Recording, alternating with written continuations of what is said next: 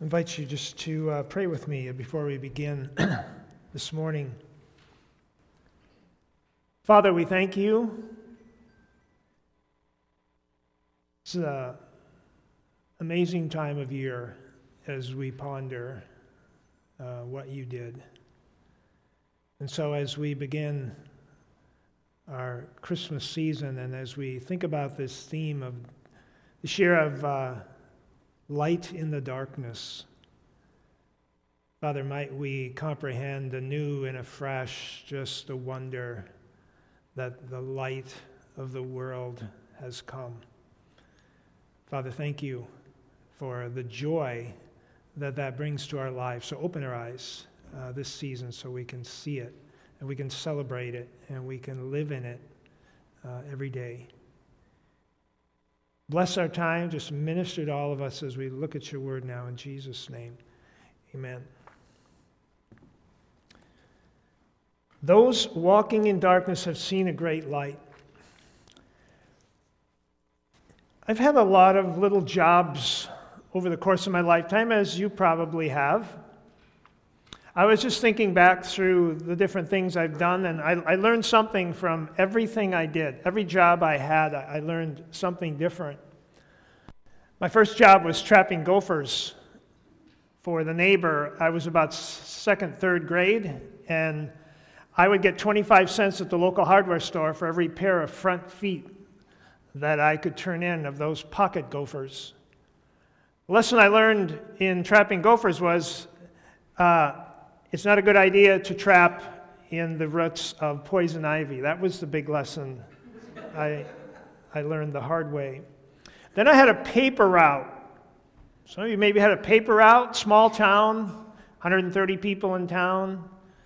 I had 25, about 25 papers. I covered five miles to deliver those 25 papers. And uh, I, in, in that job, I learned a lot about dogs in, uh, in my paper route job. Then I, uh, I graduated to baling, uh, helping a farmer around hay time, you know, picking up the bales, putting them uh, up in the barn on usually the hottest day of the summer. And, and there I learned, I learned it's better to be outside putting hay bales on the elevator than being up in the barn receiving bales. If you've been there, you know what I mean. Then I had a job, uh, junior in high school, working one summer for two bricklayers. They laid about 900 12 inch brick in a day. My job was to get all the brick up on the scaffolding, keep them supplied with mud, and I, I learned at that job never again to work for two bricklayers. That was by far the most brutal job I have ever done. I, I put together Betty Crocker cookbooks. The, just the, the binders that they go in, and I, I, uh, I got three cents a piece. It took me about six seconds to do each one. And from that job, I learned that I did not want to do that the rest of my life. Um, one summer of that was enough. The job, though, I, I learned something interesting on was the golf course. And on, you'd say, well, I would think the golf course would be a pretty pleasant place, and it was. But there was one job on the golf course that came around every so often when it was my turn, and it was the worst job I ever had. Of all my jobs, it was the worst one. And it was night watering on the golf course. So my job was to come at 6 p.m. and stay till 6 a.m. What I would do is I would go out and I would, there was 18 holes on the course, and I would put in a, this is when you didn't have automated sprinklers, and you'd put one in on each of the 18 holes, and then you'd let it run for an hour. You'd come back, and you'd move it to the next one, and you did that all night long. And the only light on that course was the little Cushman light that was on the little motorized vehicle that I drove. I can't tell you what it was, why I hated that job so much. I just remember waiting for the first about 5 a.m. when I would start to see the dawn. I think it was the darkness. And I learned in that job that there's, there's something powerfully dark about darkness. And so I want you to, I want you to think about that with me as we're going to take a little, we're, we're not going to take a hike, we're not going to take a bike ride, we're not even going to take a bus. We're going to take an airplane across this theme of darkness and light. And we're just going to kind of peruse, take a, a quick trip over the scriptures. And as we do that, you're going to see how pervasive this theme really is. So let's just let's just get on the plane and let's, let's just start in Genesis. And we see that in Genesis 1 1 through 5, in the beginning, God created the heavens and the earth, and the earth was without form and void, and darkness. There it is. Darkness was over the face of the deep, and the Spirit of God was hovering over the face of the waters. And what's the first thing God says? Let there be light. God looks at the darkness and he says, Let there be light, and there was light. And God saw, interesting, that the light was good. And so God separated the light from the darkness, and God called the light day and the darkness night. And there was evening and morning and the first day. So here we see that God looks down the earth and he sees darkness. And so God brings light. And it's interesting, He doesn't bring the sun, and He doesn't bring the moon, and He doesn't bring the stars. That's not till the fourth day. There's some other kind of light, uh, a kind of light un- unknown to us. And this is going to crop up again, we'll see, as, as we take this flyover. God would create the sun and the moon and the stars to, to mark the, the, the days and the nights. And we see here, perhaps what God is doing is starting the, the measurement of time. We know God is eternal, He's outside of time, and our, our little brains can't understand how there couldn't be time. But God here establishes time, and He, he in the very beginning, when he sees darkness, he, he looks at it and he sends light, and he says, The light is good. Notice there's nowhere here that he says the darkness was good. As we go into the book of Exodus, we see that God appears to Moses. Remember the story in the bush? And there's a light and it's burning. The only crazy thing is that nothing's burning up. Nothing's being consumed. So, what's the source of the light? It's not the bush, it's the light of God. It's, it's, and, and we see that God comes in the form of, of light here in the book of Exodus. We see that one of the plagues, the ninth plague, remember that? The one right before the, the worst one of all, where the firstborn died, was darkness. Complete, utter darkness for three days. It's a plague. Darkness was the plague. We see in the, as we move on through Exodus, we see in chapter 26, God is, they're setting up the tabernacle. And what does God have them make? He has them make this menorah with seven lamps on it. And he says, I want you to put this in a room, and, and, and right, I want you to put it right across from the showbread table. the showbread table will have 12 loaves. And those loaves will be representing my people. And that menorah is to shine. The light is to shine upon that table. The light is to shine upon my people day and night. And those priests were instructed never, never to let the oil run out, lest that light be extinguished. Then, once the tabernacle was built, we saw that this pillar of light this pillar of, of looks like fire light descends upon the tabernacle and it burns every night. And so when the people were in the camp and they were in their tents, remember, there's no power plant here, there's no electricity.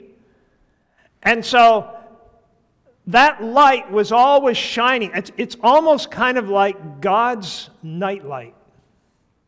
Remember when you were a little kid and you just needed a light on? to know that it wasn't all dark?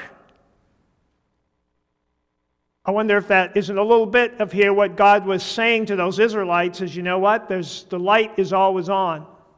I am always here, even in the darkness. They could go outside their tent at any point in the night and see the light of God being represented in that pillar of fire. We go to the Psalms, and the Psalms are full of references to light. You know some of them. The Word is a lamp under my feet, a light under my path. The Lord is my light and my salvation. Whom shall I fear?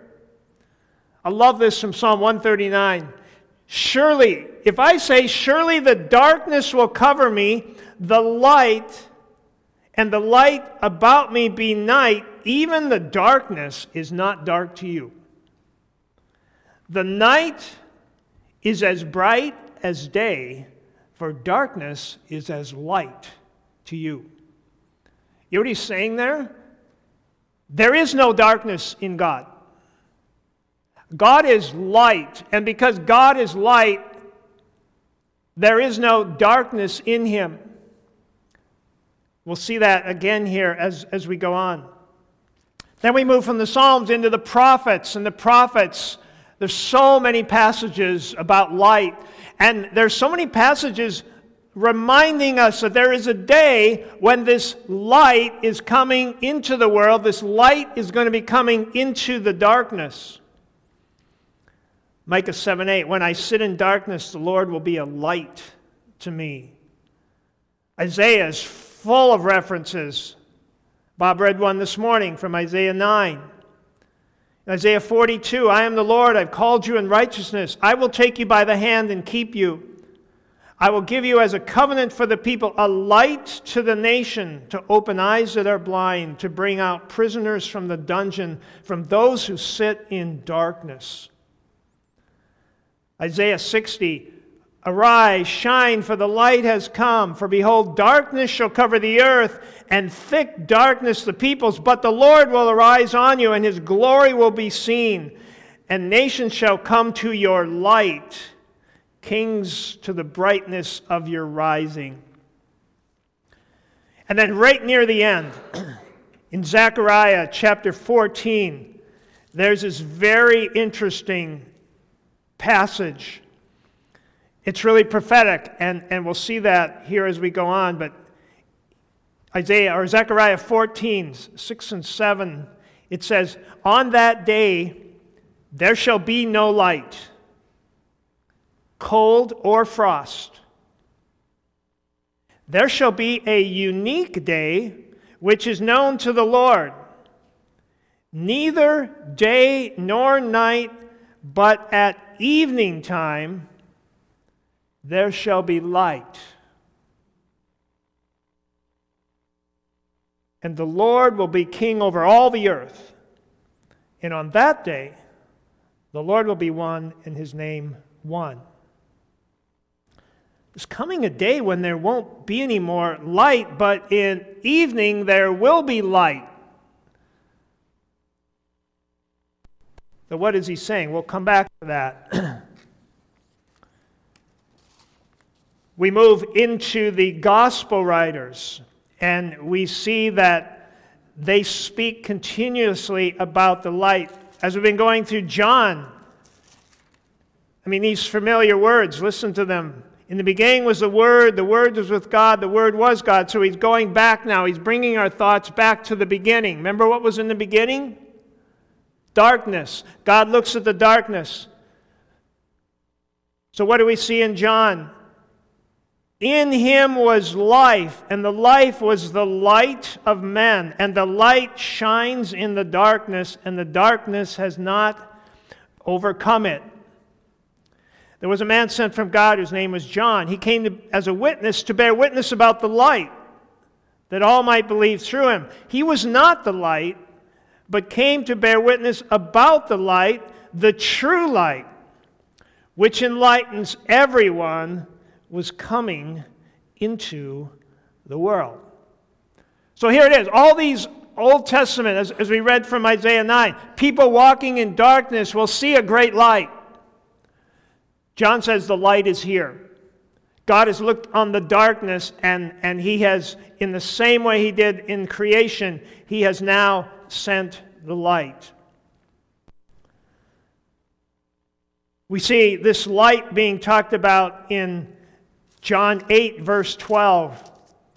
Jesus is talking to the Pharisees, and we hear these classic words Jesus said, I am the light of the world. Whoever follows me will not walk in darkness, but will have the light of life. We see the transfiguration recorded in all four Gospels.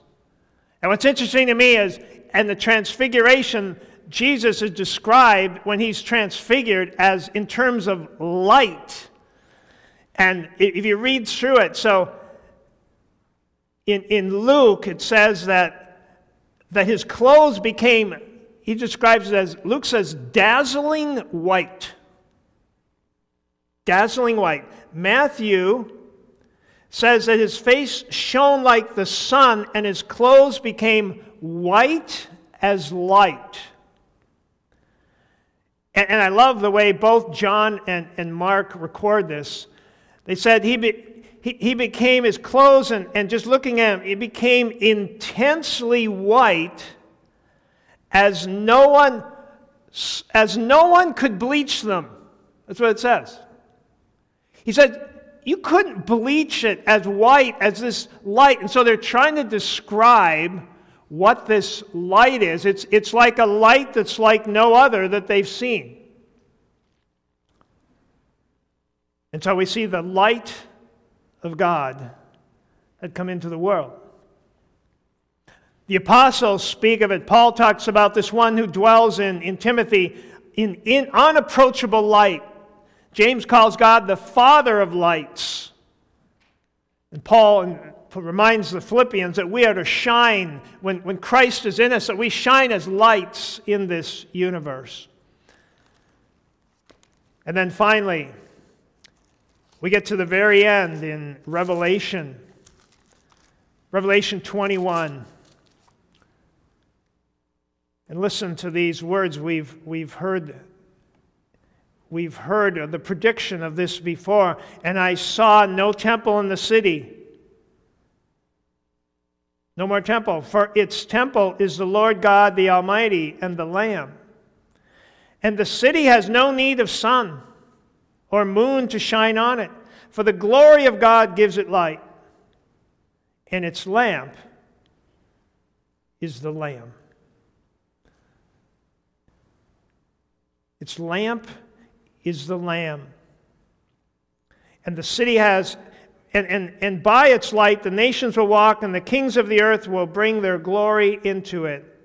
And the gates will never be shut by day, and there will be no night there. No darkness in that day. Well, that's quite a trip. And we've just touched the surface. There are over 250 references to light throughout the scripture. So, what do we learn from this?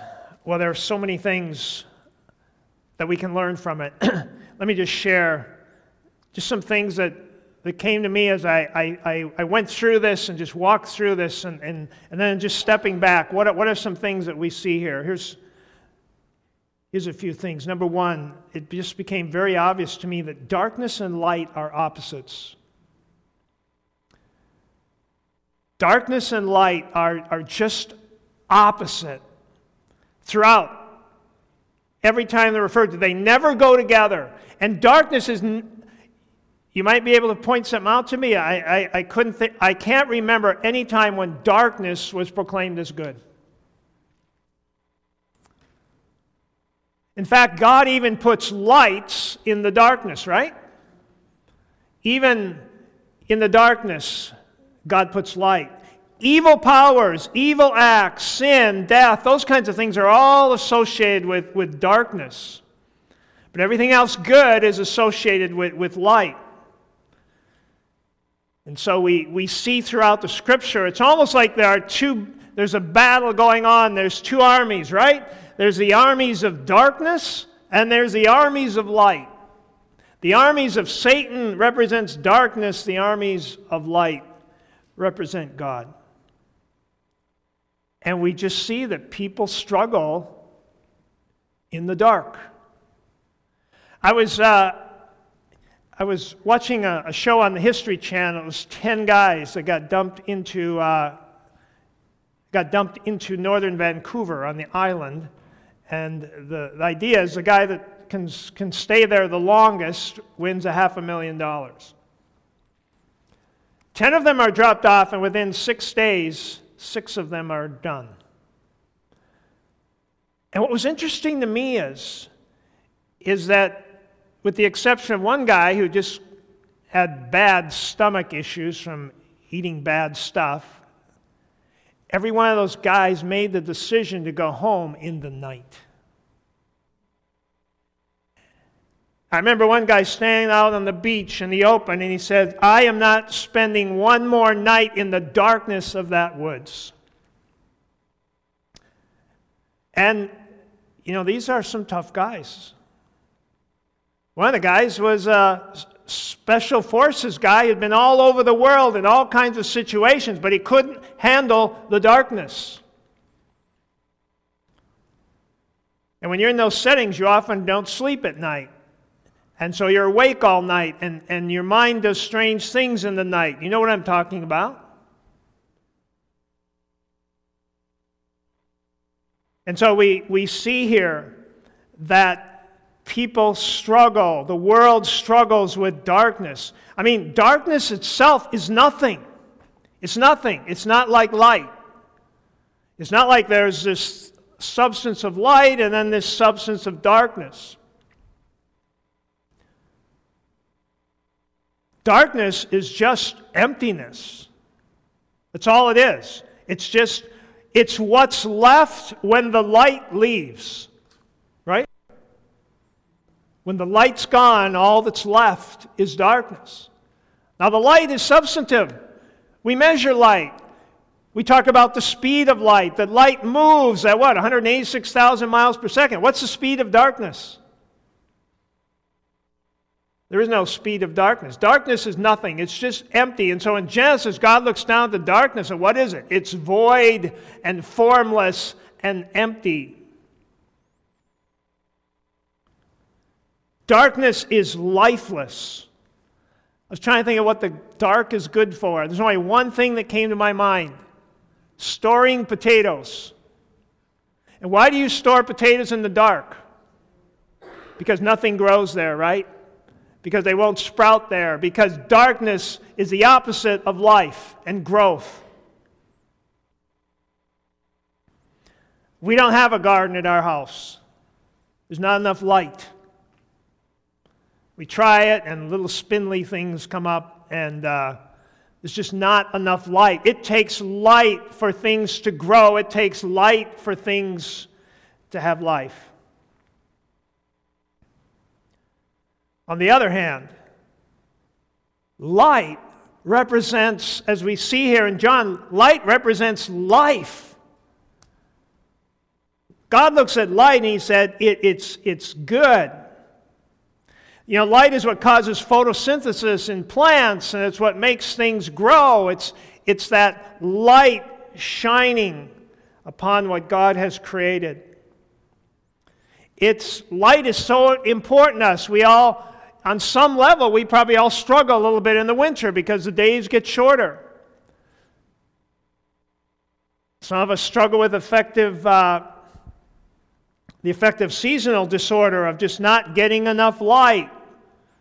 I know in uh, Alaska, where the days get really short and eventually they only get a couple hours of light, that depression and, and emotional issues just escalate during that time of year. And there's a reason for that. We were, we were made for light. They tell us you need 30 minutes a day of, of, in, of the sunlight on the back of your retina in order for your, you know, that's connected with your hypothalamus in your brain, and that's connected with your circadian rhythm of your body. And so when we don't get that light, our, our bodies get off and we don't have the energy and we can become depressed and all of those kinds of things. Light is so important to our lives. And light is what reveals things, it's what shows us what's real, it, shows us reality. So imagine if you're blindfolded and you're brought into a room and you're sitting there and it's completely dark. You don't know where you are. You don't know why you're there. You don't know, you, you can't really conceive of, of what's around you. You don't know what the barriers are going to be. And so someone walks in and flips on the light switch. And all of a sudden you go, aha, oh my goodness, I'm in a coffee shop. There's people sitting across the room. Now I know where I am. Now I know how to get over. Now where I'm going. Now I know my purpose for being here. And so light reveals what's around us, it, it reveals to us the realities of life. Light is beautiful. 1666. Isaac Newton took this piece of glass called a prism and he refracted light and he realized that light is made up of all these colors. Beautiful colors. Gorgeous colors. I have a stained glass piece at, at, my house that I did, and it has prism glass all around the edge. I love to just sit and look at the light come in through that. You just move your head a little bit, you see all these different colors, and you move it here, and, and it's just refracting the beauty of that light. They tell us that as human beings, we can see about a million different colors. But we can't see all of it. We can only see from about 400, 400 nanometers to 700 nanometers. 400 are the ultraviolet rays. And of course, if you remember what color you can see in the bottom of the spectrum, it's violet, ultraviolet. Infrared rays are at the top. Guess what color there you can see? Red. And we see everything in between. But they tell us there's probably 99 million colors we can't see. And so we have the beauty of, of light. And just think about we're talking about the light of the sun now. We're talking about sunlight.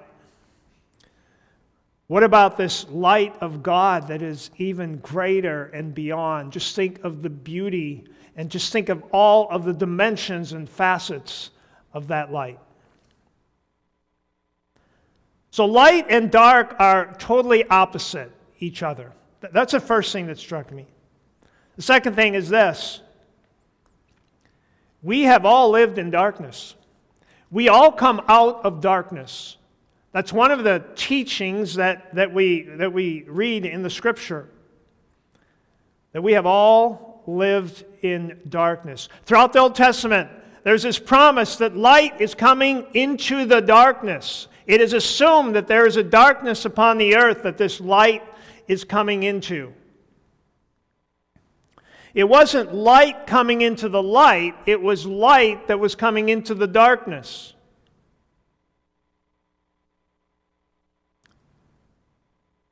And so we see that without the light, when you take the light out, when you turn the light off, before the light comes, what is there? There is only darkness. there is no light without the light.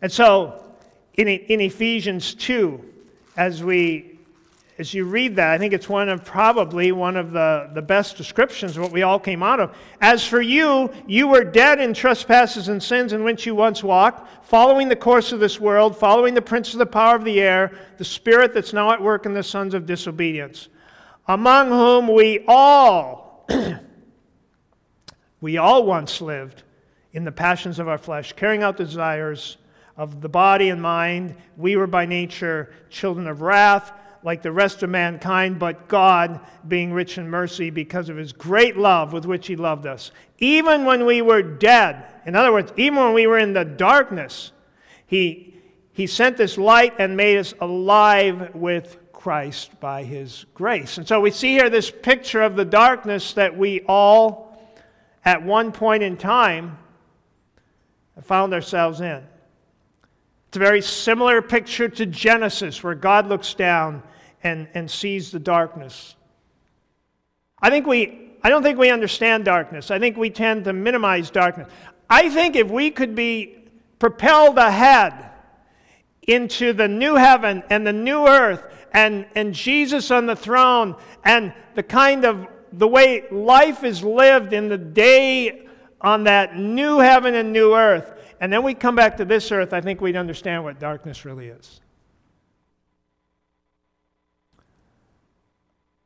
Because we haven't ever truly been in that in the presence of that light, because we now see dimly as through a glass, I don't think we understand. And so I think we minimize darkness. We say, well, you know, there's, there's some dark people out there, but there's a lot of good people too. There's a lot of people doing, doing good things. Well, the point here is this that Jesus is the light. He, he's, the, he's the focal point of, of this universe. He's the focal point of God's plan. And if you move Jesus out of the picture, then you, you've moved the light out of the picture. If you take the light out of the picture, you're walking in darkness. I don't care how good you are. I don't care how many good things you do. I don't, I don't care what your life looks like. It may look really bad, or a life may look really good. But if Jesus is not a part of that, if Jesus is not the, the one that is that I am submitted my life to, if I'm not following Jesus, if, if, if that's not a part of my life, then I have missed the essence for why I was created and what God is doing in this world. And that is what God calls darkness. Darkness is one day having to live without the light. We have all lived in darkness. And here's the final point. The final thing that I see here, the, the whole, everything that's leading up to it, and, and the Christmas story is the fact that Jesus Christ is the light. Jesus Christ is the light. When the prophets talked about, this is what they were talking about this light that was coming into the darkness. Jesus said, I am the light of the world. So, just a few points under that. Number one, He is the light. He's not a light, He's not a light, He's the light. He is the light of the world. There's only one light of the world, and the scripture makes it clear that that's Jesus. Paul said it like this There's no other name under heaven by which you must be saved. There's no other light but that of Jesus. It's not about, it's not about how much faith you have. It's about what you have your faith in. Do you have your faith in the light? Second thing is, Everyone needs this light. Everyone needs this light.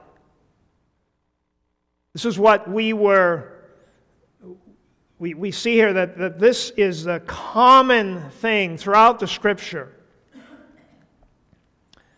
Bible says that we are blind if we don't have this light. And so, this is the light that everyone in the world needs. Thirdly, this is the light that we were made for. You were made with a spirit. God made, I believe God made you with a body. I think He made us with a soul. And I think He made us with a spirit. And that spirit is that part of us that was made to commune with God.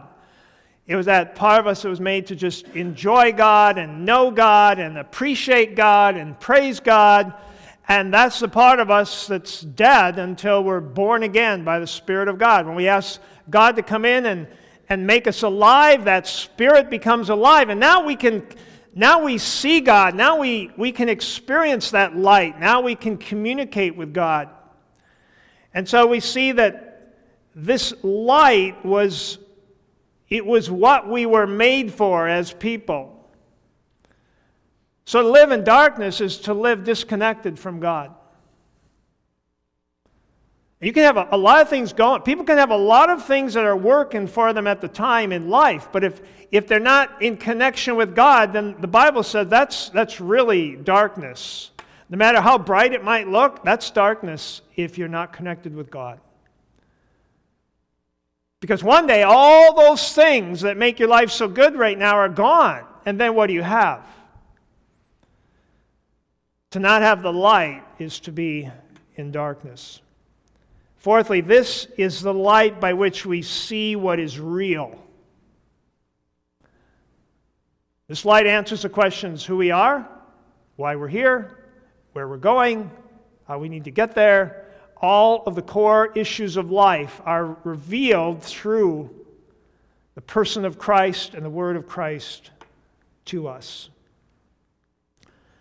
And then, lastly, this is the light that will one day fill the earth. When Jesus Christ comes back, we'll say goodbye to the sun, we'll say goodbye to the moon, we'll say goodbye to the stars, because they will just be diminished. You won't even be able to see them in the light of God's light, the essence of who He is as the light of the world. And so, just in terms of, of application this morning, you know, I, I just want to admonish you seek the light. Seek the light. Walk in that light. Enjoy that light. Treasure that light. Love that light. This is the light of the world. Pursue it with all your being. It is the light, and the light is good. Don't dabble in darkness. We don't need to sit around in the shadows. Let's just, let's just pursue this light. There is such great joy in pursuing this light of the world. You know, at the, at the end of the, uh, the show on, as I mentioned, with these guys out in Vancouver, they'd had three days of dark sky and pouring rain, and they were holed up in this dark woods in their tents. And finally, the sun came out. And it was interesting. These guys are totally isolated from each other. They don't know what's going on. They all had the exact same response. They got out of their tent and they walked down to the beach and they took off their shirts. It's only like 40 degrees. They took off their shirts and they put their arms up in the air and they just stood and they just said, Oh, thank you, God, for the sun.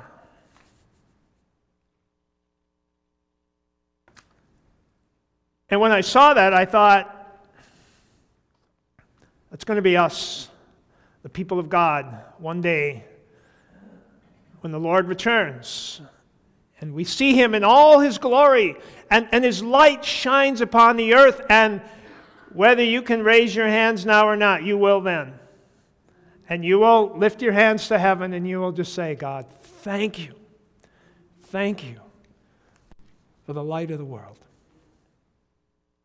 Father, I thank you for this season of the year, and I thank you for uh, just the wonder that light has come into the world. Father, we live in a dark world, and, and, and we don't even realize just how dark it is. You have so much more for us. Your world is not a world of disease and sickness and cancer and all, all the things that go on and, and, and, and all of the struggles of this life. and Father, you've come here to walk as light with us through the darkness in this world, but one day the darkness will be gone, and there will be only light. And so we rejoice in that hope, and we look forward to that day. And Father, might we be faithful as we journey to that day. We just pray this in Jesus' name. Amen. Well, thank you for coming. And uh, there is a vote on church budget and overseer this morning at the back table. So